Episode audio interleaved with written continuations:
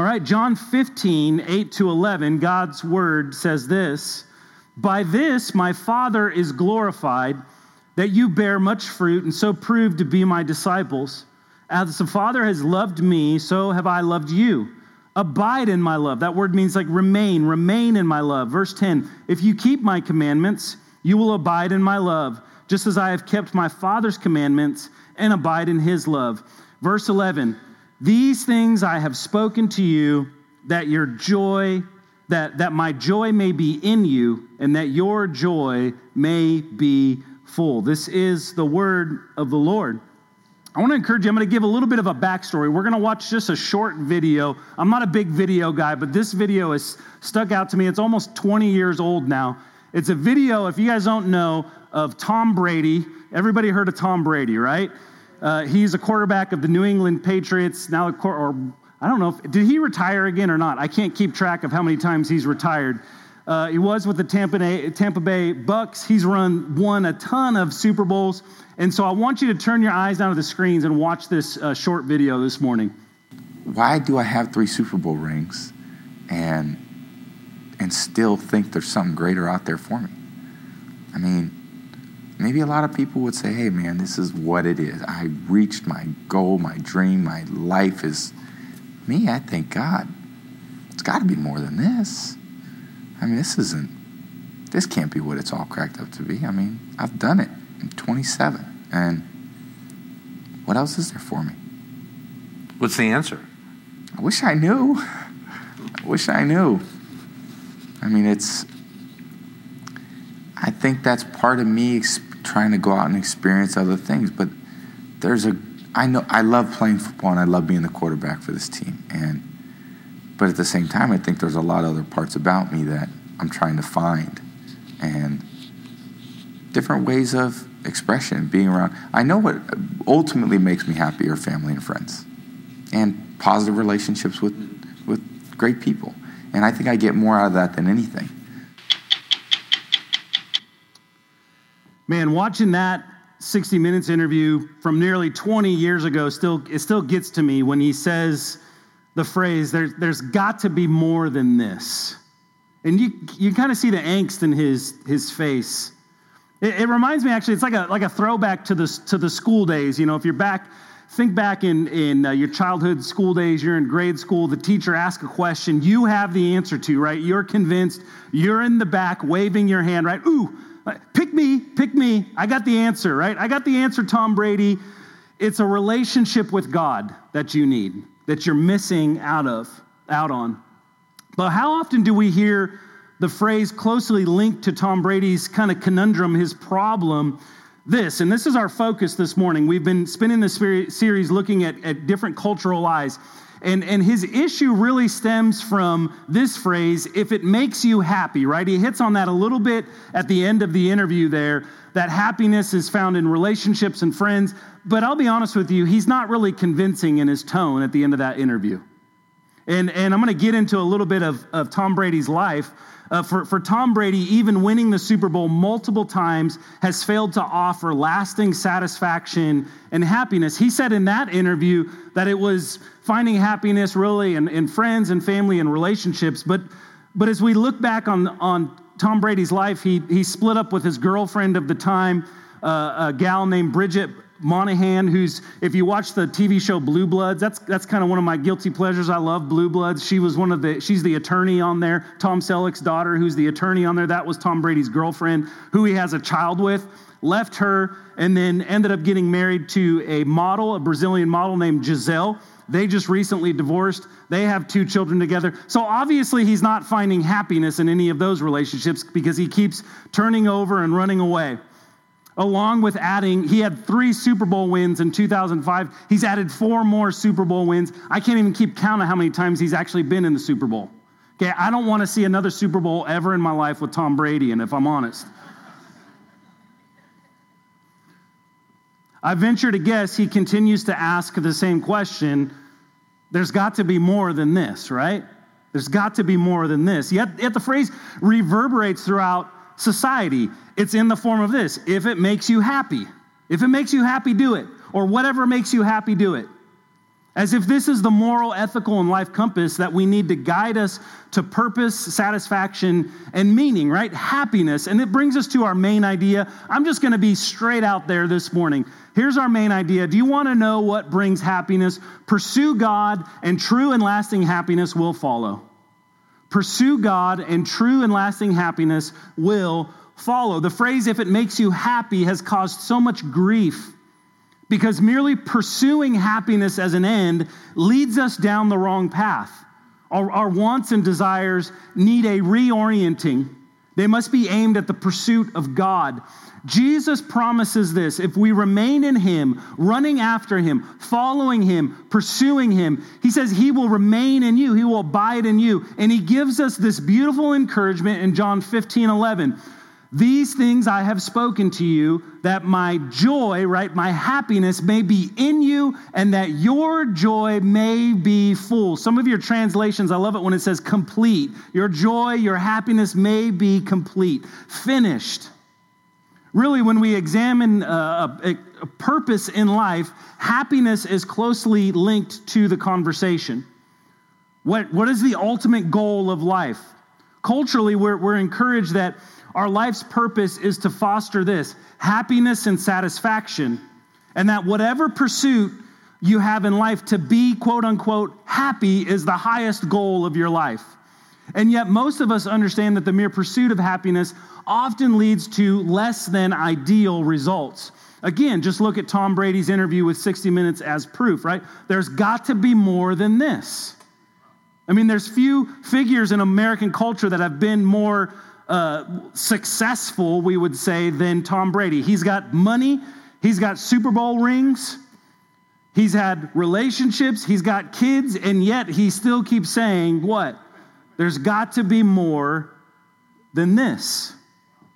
To be clear, I want to say the, the innate desire to be happy, that's not a sinful pursuit.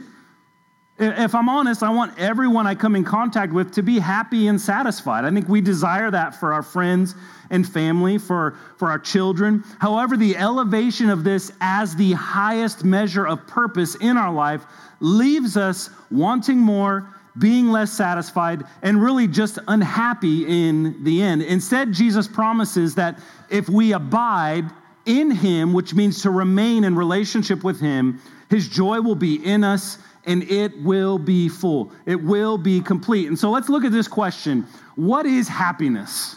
What is happiness? A definition I found online says this happiness is an emotion arising from an inner conviction that all is right within our world. It is a sense of well being, joy, or contentment, right? I want some of that. I want that, that kind of feeling. Again, there, there's nothing wrong with happiness. It, it's a good emotion that God has given us to express a sense of well being and contentment. And I want to assert this truth to you this morning that God's heart is in himself deeply satisfied and happy. So when, when we are in a state of happiness, we're closely linked to the heart of God. The psalmist reminds us in Psalm 115:3, our God is in the heavens. He does all he pleases, right? That there's a, a statement there that really just embodies contentment and happiness. He does what he wants and what is good and what is right. And so he must have deep and lasting happiness. The question is, what is the source of your happiness? Is it dependent on your pursuits alone, void of influence of God, based solely on what you think and feel will make you, quote unquote, happy? Or is it drawing from the inexhaustible well of joy that having a healthy relationship with the Lord provides? Unfortunately, our natural inclination is, is to pursue the well of happiness void of the pursuit of God and His holiness. Meaning, we often think happiness is the end goal, but this then leads to the pursuit of happiness above the pursuit of God, which is a sin. Anything that we put above our pursuit of our relationship with God is sinful. I've repeated this phrase throughout the Cultural Lies series. We make good things, right? Happiness is a good thing. We make good things into God things. That is idolatry, which is a sin. We do this with the good blessings of financial health and recreation and family and food and even sex, all good things, but they are not ultimate things. I think C.S. Lewis gives us a great insight into this when he says this It would seem that our Lord finds our desires not too strong, but too weak. We're half hearted creatures, fooling about with drink and sex and ambition when infinite joy is offered us like an ignorant child who wants to go on making mud pies in a slum because he cannot imagine what is meant by the offer of a holiday at the sea. He concludes this way We are far too easily pleased. The pursuit of happiness alone is a half hearted pursuit. It never brings us to the place where we find true and lasting satisfaction. And it often leads us down the path of harm and pain. Why? It's our first point this morning. Because sin is powerfully attractive. Sin is powerfully attractive. Why is, if it makes you happy, a cultural lie? Because happiness as the measure of our end goal aims too low, as Lewis says in his quote. And as an end goal is often associated with the fleeting pleasure of sin because we've elevated above God. The desire of the flesh are, are strong. This is evident in those who, who do not have the Spirit of God within them, pushing back against their sinful inclinations. But it is also evident in the people of God as we continue to struggle to put to death the deeds of the flesh. We often remain in a struggle with our desire to do what is contrary to God. And when we put happiness as the, the end goal, the ultimate goal of life, which many do, we magnify the attraction of sin. I think this is what Proverbs 14 12 is getting at uh, when it says this there is a way that seems right to man, right? Seeking happiness seems right. And then it goes on, but, it end, but its end is the way to death. When that thing is placed in the place of God, our Father, it leads to death. This is the promise of every vice that we find or bad thing that we find in Scripture. It's the promise that you will be deeply satisfied and happy, and yet they only leave you broken and hurting and wanting for more, never satisfied, never experiencing joy, as Jesus promised, that is full. I think the account of Cain and Abel captures this well. Abel brought to God the, the first and best of his flock. Now, if we think through, Abel could have done this. He could have thought he would find happiness and satisfaction in taking these for himself, right? He, he was raising livestock, the fattened portions. He deserved them, right? I deserve what I worked for. He worked for it. Shouldn't he have this? But no, Abel reserved it and offered it to who? To God. It says the firstborn and the fattened portions. Knowing that honoring and glorifying God is the highest goal of our lives. And in doing so, we are deeply satisfied. So it's what we were created to do. Cain, on the other hand, the brother of Abel, offered God, I believe, the leftovers. He gave some of his crop, but the text does not note that it was the best or the first. He must have enjoyed these for himself, finding happiness in the immediate pleasure and satisfaction of taking for himself what rightly belonged to God. And God, even in, the in the midst of this, just a few verses in this story, in his goodness, grace, and mercy, he gave Cain the opportunity to what? To do well. He makes the offer, hey, you can, you can fix this. You can do well, Cain. But Cain selfishly rejected the offer and instead looked to get even with Abel for making him look bad, to find satisfaction in trying to make right in the world what he thought was wrong, that is Cain, what he thought was standing in the way of happiness his brother Abel, and the Lord warns him again in Genesis 4 7. If you do well, will you not be accepted? God is offering this to Cain. He's basically saying, Cain, you got two paths to go down. Are you going to do well and honor me? Or are you going to keep being selfish and pursuing only what you want? And God gives a warning here. He says, and if you do not do well, right, here's the warning. The word of God is very clear. Sin is crouching at the door. Its desire is contrary to you, but you must what? Rule over it. It's this picture of dominion, to be over this, to subdue it, control. Later on in this sermon, we're going to hit on the, on the fruit of the Spirit. One of those is self control, which Cain obviously lacked. Cain chose to take the life of his brother instead of honoring God. And this is what the sole pursuit of happiness and, satisfaction through our own means and ends leads to. It leads to death. In this instance, Cain literally killed his brother. It's a bit extreme, but in many of our lives, the sole pursuit of happiness as the end goal of life leads to this it leads to a slow death of fleeting emotions and desires that, that never fully measure up and only harm us in monumental ways. As I was reading through that phrase of, of God here to Cain, he says, Sin is crouching at the door. I think, I think Peter gets at that, that, that the enemy walks around like a, like a lion, right? And, and it reminded me, this, this language reminded me of uh, my high school years. Uh, on an annual basis, the church I was a part of, we would go down to Ensenada, Mexico on a mission trip. They're actually getting hit by a hurricane right this moment. Uh, it's on the on the coast of Mexico, Baja California is what it's called, and we would go down and help build a house for a family down there and minister to kids in in the little neighborhoods and villages around Ensenada. And in the evenings, we would go out and kind of do a fun night on the beach. And Ensenada is just right on the coast, beautiful beaches there. And when you the beach that we would go to, this was crazy. When you'd get out of the car, there was there was actually a caged lion out in front of this hotel that we would kind of walk past and go down to. And in the distance, right, the lion was absolutely beautiful. But he, he was all caged up. And this is what would happen as you would approach being drawn to that lion. I'd like, there's just something that draws, especially a cage animal. Like, I know it's not going to bite me or hurt me or anything like that. So I'm just going to come over and kind of get a close look. But you want to know what that lion would do to anybody that got close to its cage? It would spray them. Do you know what that means? Anybody that got close was peed on. That's what sin's like. It, it, looks beautiful. You think you got it under control. You get close and, right?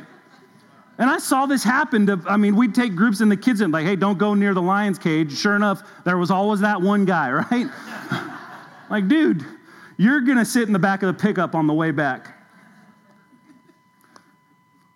Sin is powerfully attractive, but it is a killer.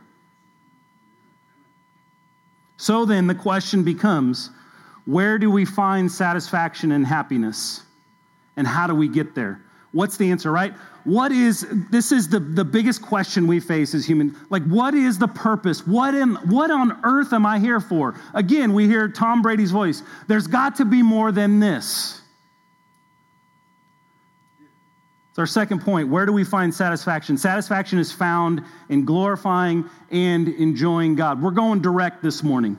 Satisfaction is found in glorifying and enjoying God. I think a great example of this is King Solomon. King Solomon wrestled with this very question in Ecclesiastes. And I think we, we need to take it from his experience See, we're, we're stubborn, aren't we? We want to figure out our own way. But man, if we just looked at Solomon's life, we would learn a lot of things that we shouldn't do. And he, he gave us the wisdom to follow. I think we take, take it from his experience that he knows that deep and lasting happiness and satisfaction are only found in glorifying God. He says this, he gets through Ecclesiastes and he's going through, you know, how meaningless life is. And then he comes to the end and he concludes the book in this way. I'll, I'll, back up to verse 10 and then we'll read verses 13 and 14. It says, The preacher sought to find words of delight and uprightly he wrote words of truth. And then here are the last words that he gives us in Ecclesiastes. The end of the matter all has been heard, right? Okay, let the verdict be out there for everybody to hear. Let scripture speak clearly. Fear God and keep his commandments, for this is the whole duty of man. It can't get any more clear than that, can it? It's not the pursuit of happiness. It's not your family. It's not money. It's not doing your own thing. It is to fear God, glorify God, we could say, and keep his commandments. Reading on, for God will bring every deed into judgment with every secret thing, whether good or evil. What does he mean there? God sees everything. God can see everything. And, and here's a truth that we learn from Solomon Solomon had everything in the world at his disposal. And yet his conclusion, right, to the end of the matter was to fear God. Solomon was incredibly wealthy, and yet money did not give him lasting happiness. In 1 Kings, we find this uh, Solomon had a thousand women to satisfy him, and yet they only led his heart astray and led to destruction. Solomon had power and yet concluded that fearing God is the end of the matter. Solomon had a massive family and yet this is what they did. They divided up the kingdom. They sinned against God and they dishonored Solomon. They dishonored God's name. If you've read Ecclesiastes, does he sound happy after all of this? No because he pursued happiness and satisfaction apart from God. And after all that, he says this the end of the matter what? Fear God, keep his commandments. Solomon tells us after all of his fleshly experience, glorify God, find enjoyment in him because the pleasures of this world will never measure up. That's what he's getting at. And, and if you keep trying to find happiness and satisfaction in the things of this world, you're just playing with mud pies in the street when God offers you eternity with Him.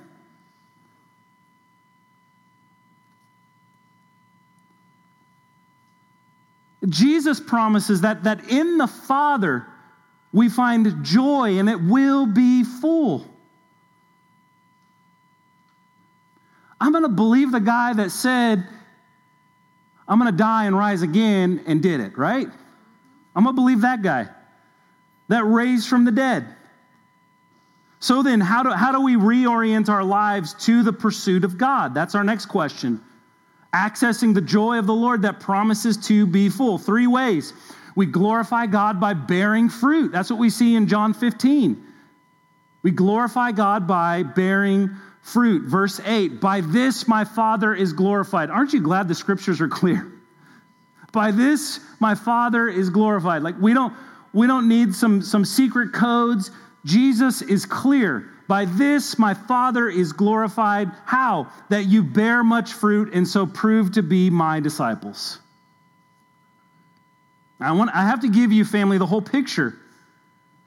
Because we can't just skip to bearing fruit. We, we need the whole story.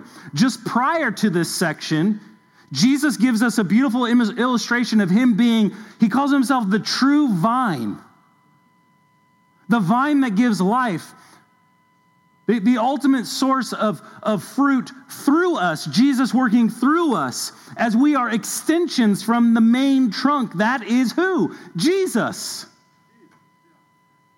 Bear, so, what do we learn? Bearing fruit begins with a connection to Christ, being in relationship with Jesus. And a relationship with Jesus stems from an understanding of our condition and position toward God apart from Jesus. Apart from Jesus, this is our condition. We are hopelessly lost in sin. If we, though, acknowledge our sin, and confess our need for the righteousness and goodness of Jesus to be connected to Christ. What is, what is the goodness of Jesus? It's the reality of this. It's these three things that He lived for us, He died for us, and He rose for us. And the scriptures promise that if we acknowledge our sin and confess our need for Jesus, He is faithful to forgive us and to give to us His Holy Spirit and to reorient our hearts towards finding this joy and satisfaction in Him.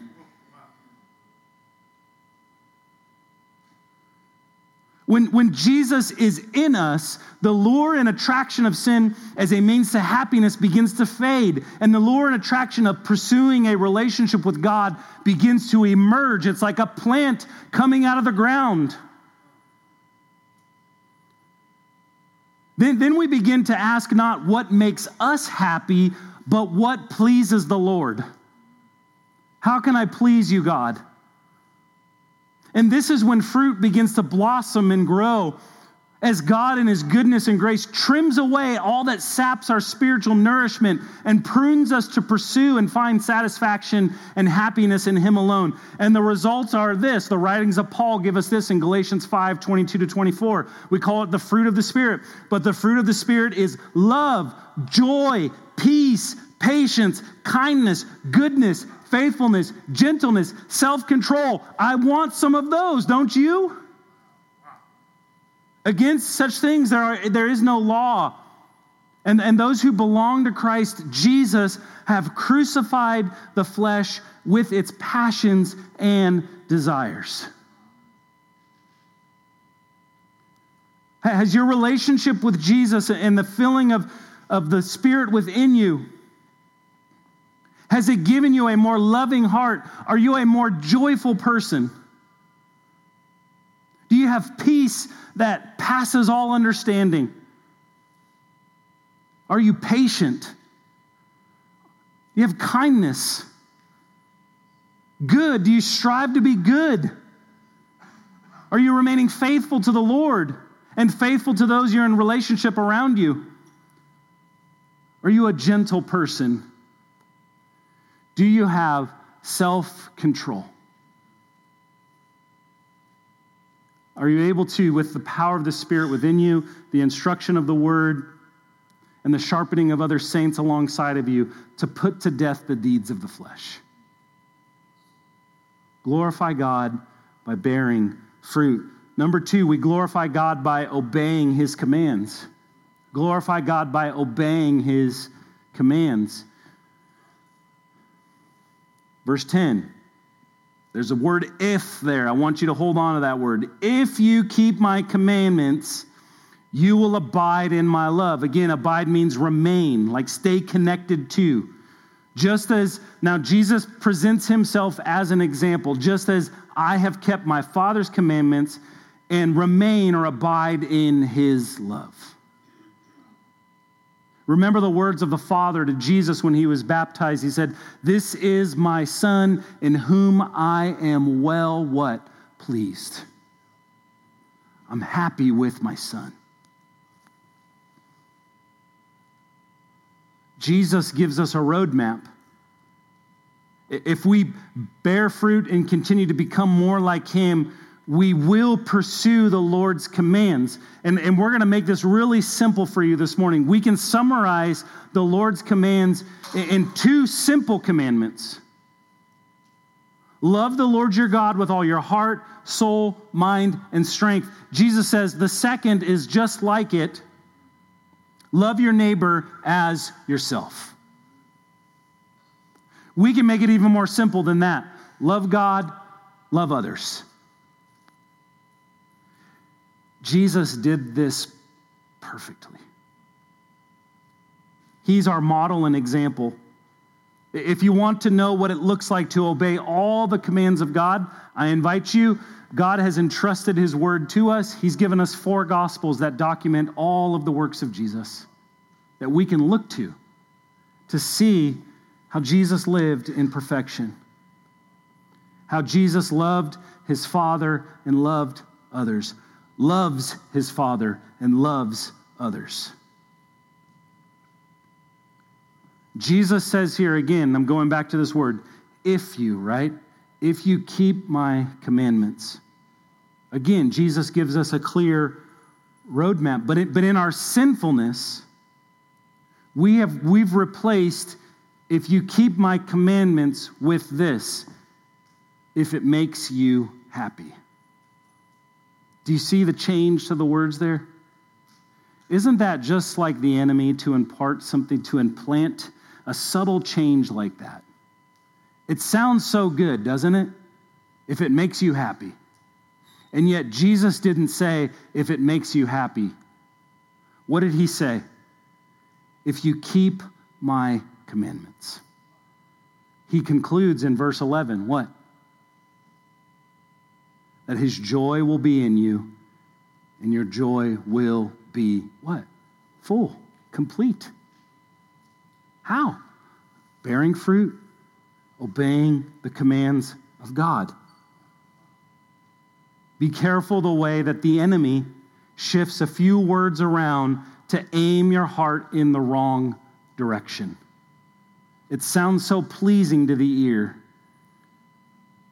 And yet it's, it's charted a course to so many lost people that are never able to find God through that pursuit of just mere happiness. Honor God by keeping his commands. Lastly, we glorify God by enjoying life and looking forward to eternal life. We have to enjoy the life that God's given us right here and right now. And we also lift our eyes and look into the distance and look forward to the day of full glory when Christ returns and makes all things new. Here's the truth. Sometimes we can have this, this viewpoint that, like, God, we have this viewpoint that God just wants to keep us from doing stuff that's fun and makes me happy. But God's not a cosmic killjoy. Parents, I want you to think about this for a second. Think about your own children's happiness and joy. Does this not please you to see your children joyful? I love seeing my, my kids happy and joyful. You glorify and honor God when you enjoy the good blessings the Lord has given you in the present, in their proper place, right? Who's at the top? Jesus, God. We enjoy the blessings of God subordinate to Christ, underneath Him. Jesus says this in, in John 15, 9, and then we'll end with verse 11. As the Father has loved me, so have I loved you. What he says, abide in my love, remain in my love, stay connected to me. Then he says this These things I have spoken to you, that my, my joy may be in you, and that your joy may be full, complete. Our God is a good and loving Father, and He desires good things for you. He, he's given uh, the way to this through his son Jesus so that, so that we can embrace the charge of Paul to the Corinthians, a, a congregation and culture that embodied the right, if it makes you happy mindset. Let's think about the Corinthian church for just a second. They, they were a messy church, weren't they? They were a mess, weren't they? I mean, they. In, in the letter to the Corinthian church, these guys were getting drunk at communion time. They were a mess. They, their culture embodied, if it makes you happy, just do it, even in the life of the church. And yet, Paul continued to spur them on after he corrected them, after he reoriented through the power of the Spirit, calling them to follow after Jesus to correct their ways. He continued to call him, though. He say, so whether you eat or drink or whatever you do, what does he say? Do all to the glory of God. He's saying, continue to enjoy life, Corinthians, but do it in, in the right order and do it in a way that's honorable to God through bearing fruit and obeying his commands. Enjoy life to the glory of God. And we also do this. So we enjoy life to the glory of God right here and right now, but we also glorify God by looking forward to what He has in store for us in the future. Things are getting better, things are going to get better. There, there's an old saying that, that floats around. If you're in Christ, this present life right now is the closest to hell you're ever going to get. If, if you're not in Christ, if you're not a Christian, if you don't have a relationship with Jesus, this is the best that's ever going to get for you. And so we got to we got to keep that in mind as we look forward to like, okay, this this is about the worst it's going to get. It's only going to get better if you're in Christ.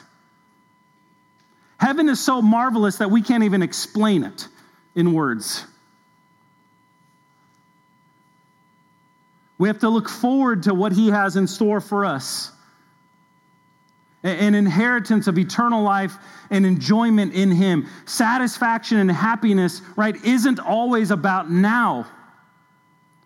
Some of you got some struggles in life right now, okay?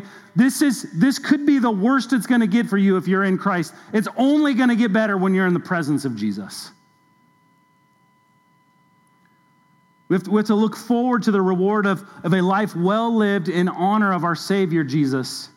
He, he's reconciled us from sin and the desires of our flesh so that we can put off the old self and put on the new.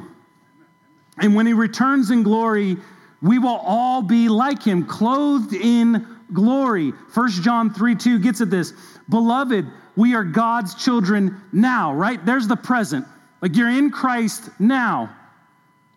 And what we will be has not yet appeared. So there's this anticipation in John's letter.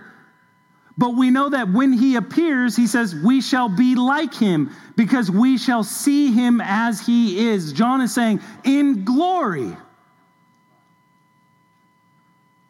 The truth is, we have this hope founded in this, in the glorious resurrection of Jesus from the dead. It's the beauty of the resurrection that it gives us hope above all things. We stand firm on the promises of life because Jesus raised from the dead. That's why we will never waver from this truth of Scripture.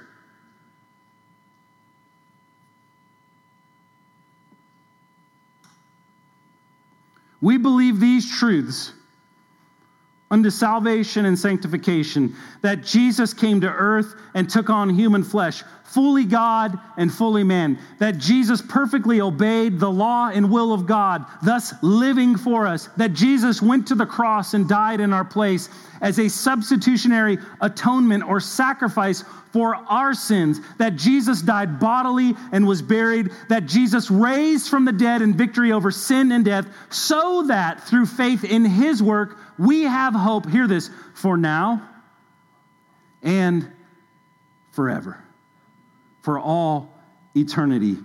Satisfaction, hear this, and joy that is full. Amen. Amen.